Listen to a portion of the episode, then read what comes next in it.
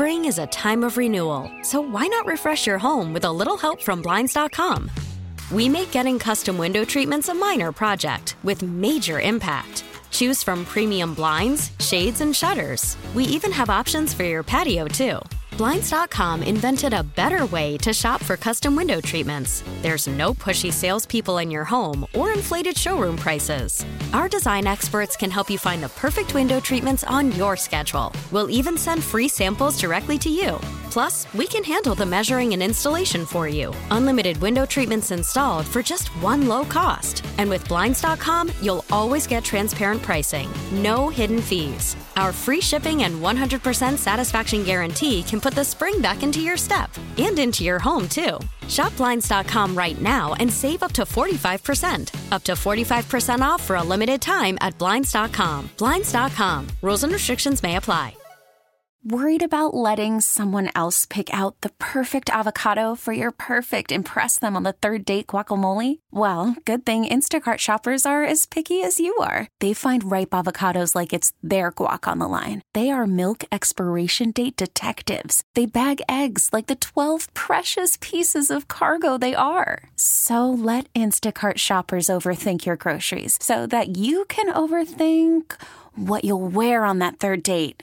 Download the Instacart app to get free delivery on your first three orders while supplies last. Minimum $10 per order, additional term supply.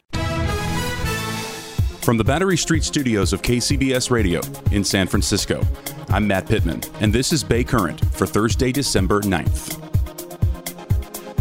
Yesterday, in Redwood City, at the San Mateo Courthouse, 17 years after he was found guilty of murdering his wife Laci eight months pregnant at the time with their soon to be son Conner.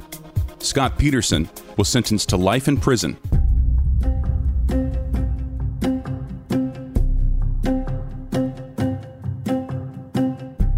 This was the much anticipated resentencing after a 2020 California State Supreme Court decision overturned the death penalty he was assessed in 2004 at the end of his long criminal trial.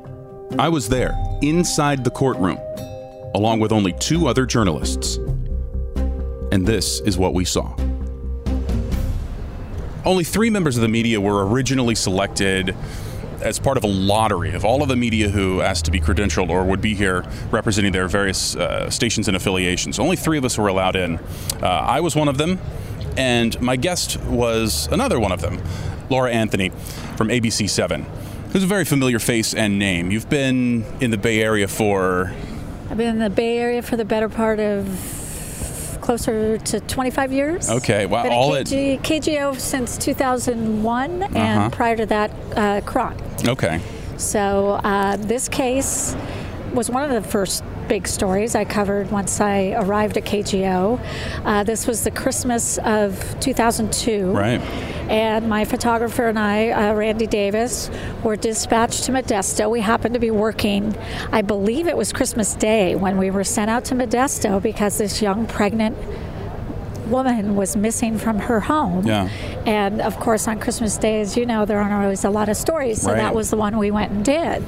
And um, so we arrived outside her house, and at that point, there were very few uh, media members there. It hadn't become a big national story yet.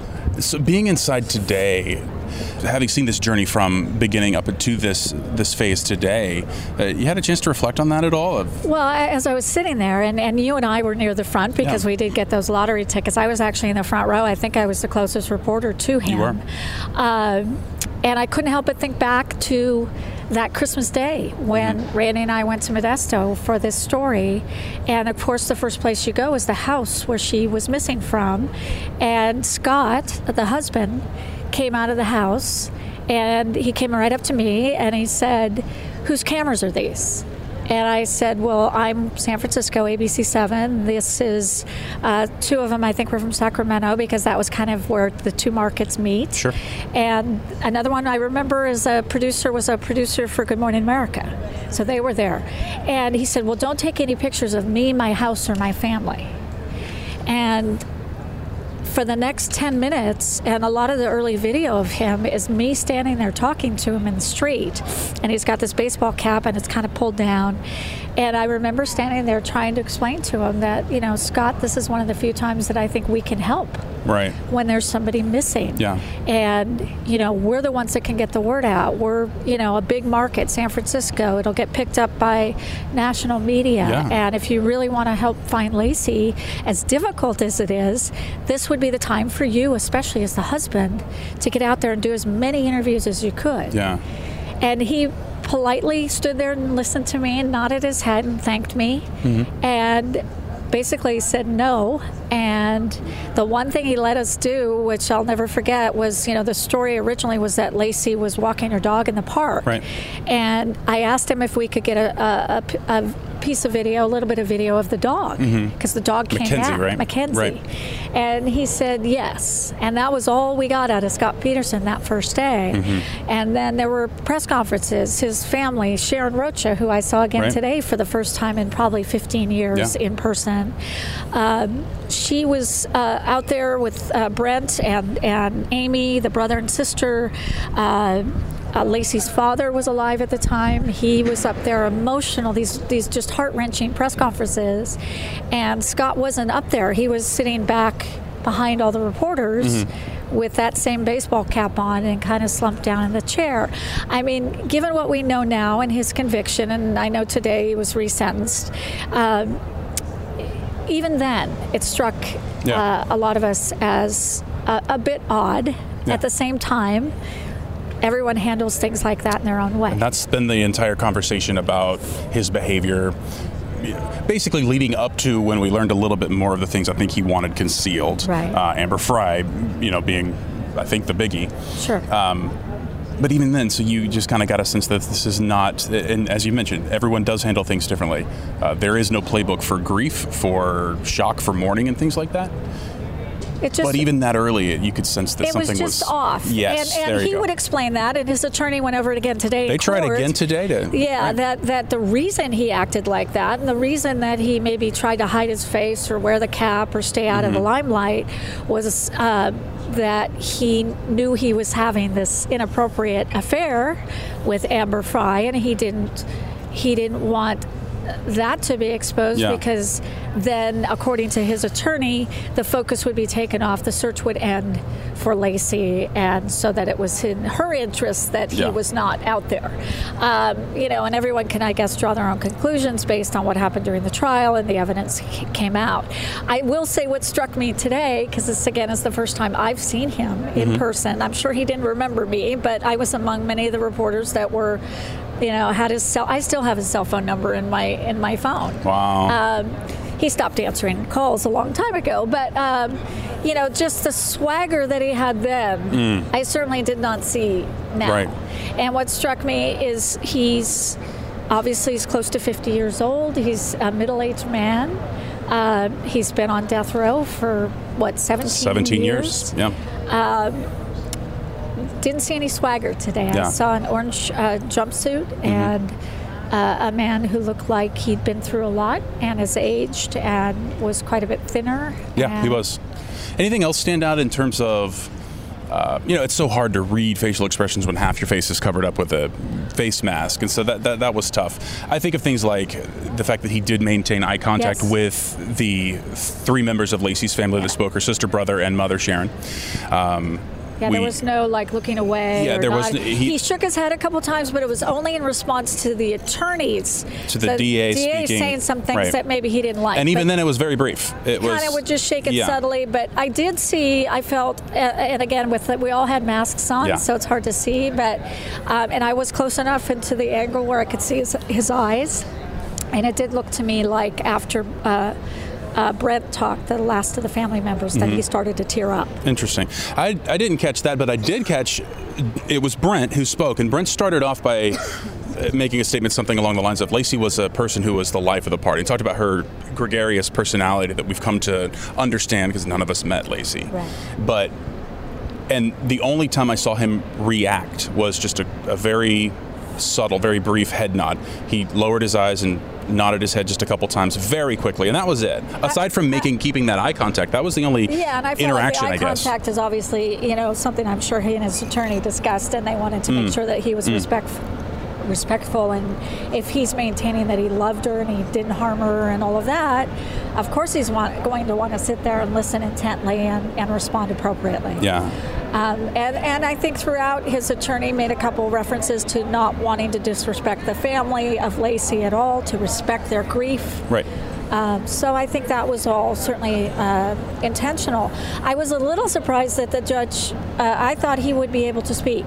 Mm-hmm. I thought he might not speak by choice given the upcoming you know litigate or you know future hearings Yeah. and things but i was a little surprised that the judge said he couldn't speak Hmm. but uh, in any case, I also was surprised that the attorney, his attorney, spent a lot of time in there and out here, basically trying trying to relitigate. Yeah, really, eh, absolutely. Just reading more things into the record, both the legal record and the public record, because they're clearly not finished. They'll probably, they will definitely appeal, and they might appeal that appeal if it doesn't go their way. We'll deal with that when we get there. Last thing I wanted to ask you was just about Mrs. Rocha's statements. Sure. Um, brother and sister did get emotional, and it's a couple times had to stop. Not mom. Sharon was uh, when she, I imagine her writing with uh, you know a pen or pencil on paper, and then you know maybe going back and typing that up, but. Every word was designed to make an impact, and she got through it. She didn't have that moment where she broke up or had to pause, and she delivered just. Uh, I don't know how you couldn't have feelings listening to a mother speak like that all these years later. And man, like going through and and and, and ticking off dates, like you know what you were doing 19 years ago today. You know, this one. You know what you did 19 years ago tomorrow? You bought the boat. Where you dump my daughter in the bed, and I'm just sitting there uh, getting goosebumps just describing well, it back the, to you. the part I hadn't heard, you know, like I said, I was there early on, and then I, but I did not because just my geographic beat is the East Bay and Yeah. beyond. When the trial came here to Redwood City, I didn't cover it. I covered the preliminary hearing in Mm-hmm. Modesto. I had never heard the story about. Uh, Sharon and her then husband, husband Ron Mm-hmm. Grantski, who's since passed away, they were over uh, at their house for dinner. And on the 15th of yes, December. and her I never heard that story where she's saying, you know, you were you were telling us this and that, and now I know that Right. you know, and he's How was the Altamont Pass? And you that- just you chuckled and were like, "Oh, it was okay." You- and now I know lies. you never went. And yes, and just Yeah. that was chilling. And I'm sure she's running that night over in Yeah. her head. She still is. I will say, I think uh, watching her, I think she's on a mission, Mm-hmm. and it's to bring justice for her daughter and for Conner. And so, whatever breaking down she wanted to do, she probably did before and after. Yeah. But in that moment, she was going to look at him. And I mean, what I heard, uh, more so than from the brother and the sister, was anger. oh, for sure. Just anger. Yeah, and that was the I think the biggest kind of question that I had was, what would the different spectrums of emotions be? Uh, grief, sadness, and anger. All these years later, and as as her brother and sister said, that it impacts their lives differently today than it did 17 years ago. So they think about it every single day because they've gone on to start their own families. And they're very aware that their children will never meet their Aunt Laci or their cousin Conner. And that was pretty impactful, at least to me as well. Well, and the fact that, that he would I was trying to think, okay, how old would the baby be? Yeah. I was thinking 14, 15. Again, Oh, and man. she said uh, he would be 18. And I'm like, whoa. You know, And then she followed that by saying he'd be 18 and you'd be clear of any child support right, payments or anything. Right. So whatever you thought you Yeah, were go- going yeah. to accomplish, yeah. So anyway, it was, yeah, I very much wanted to be here today because uh, for me it kind of brings that story full it circle. does. Yeah. Great conversation, great insight. Thank you, Laura, for your time. I appreciate it. Okay.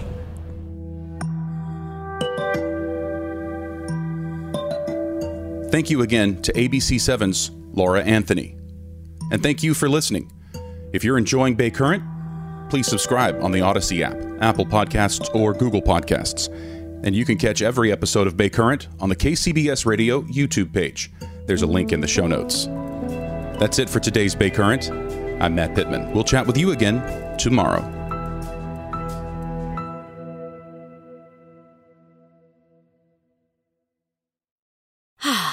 Spring is a time of renewal, so why not refresh your home with a little help from Blinds.com?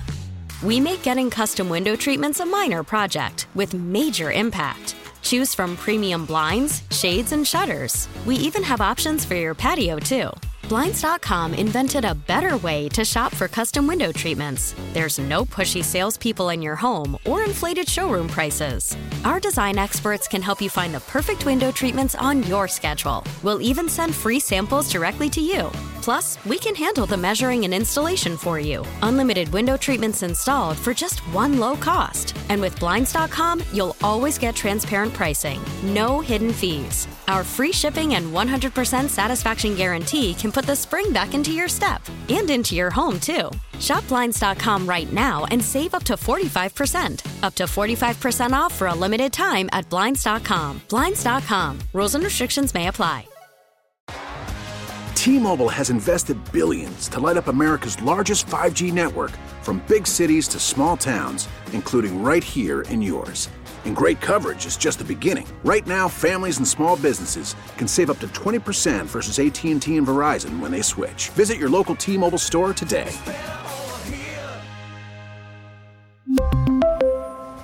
Plan savings with 3 lines of T-Mobile Essentials versus comparable available plans. Plan features and taxes and fees may vary. Hey, Rob Bradford here. I have set out on a mission with my good friends at FanDuel to prove what I have known for some time baseball isn't boring. Now I have a daily podcast to prove it with some of the most notable people in the baseball world, screaming baseball isn't boring from the mountaintops or at least agreeing to come on our show. Players, managers, GMs, and yes, even the commissioner of baseball, Rob Manfred. It has been a constant wave of baseball's most powerful voices. So join the revolution. Subscribe and soak in Baseball Isn't Boring. Listen on your Odyssey app or wherever you get your podcast. You'll be glad you did.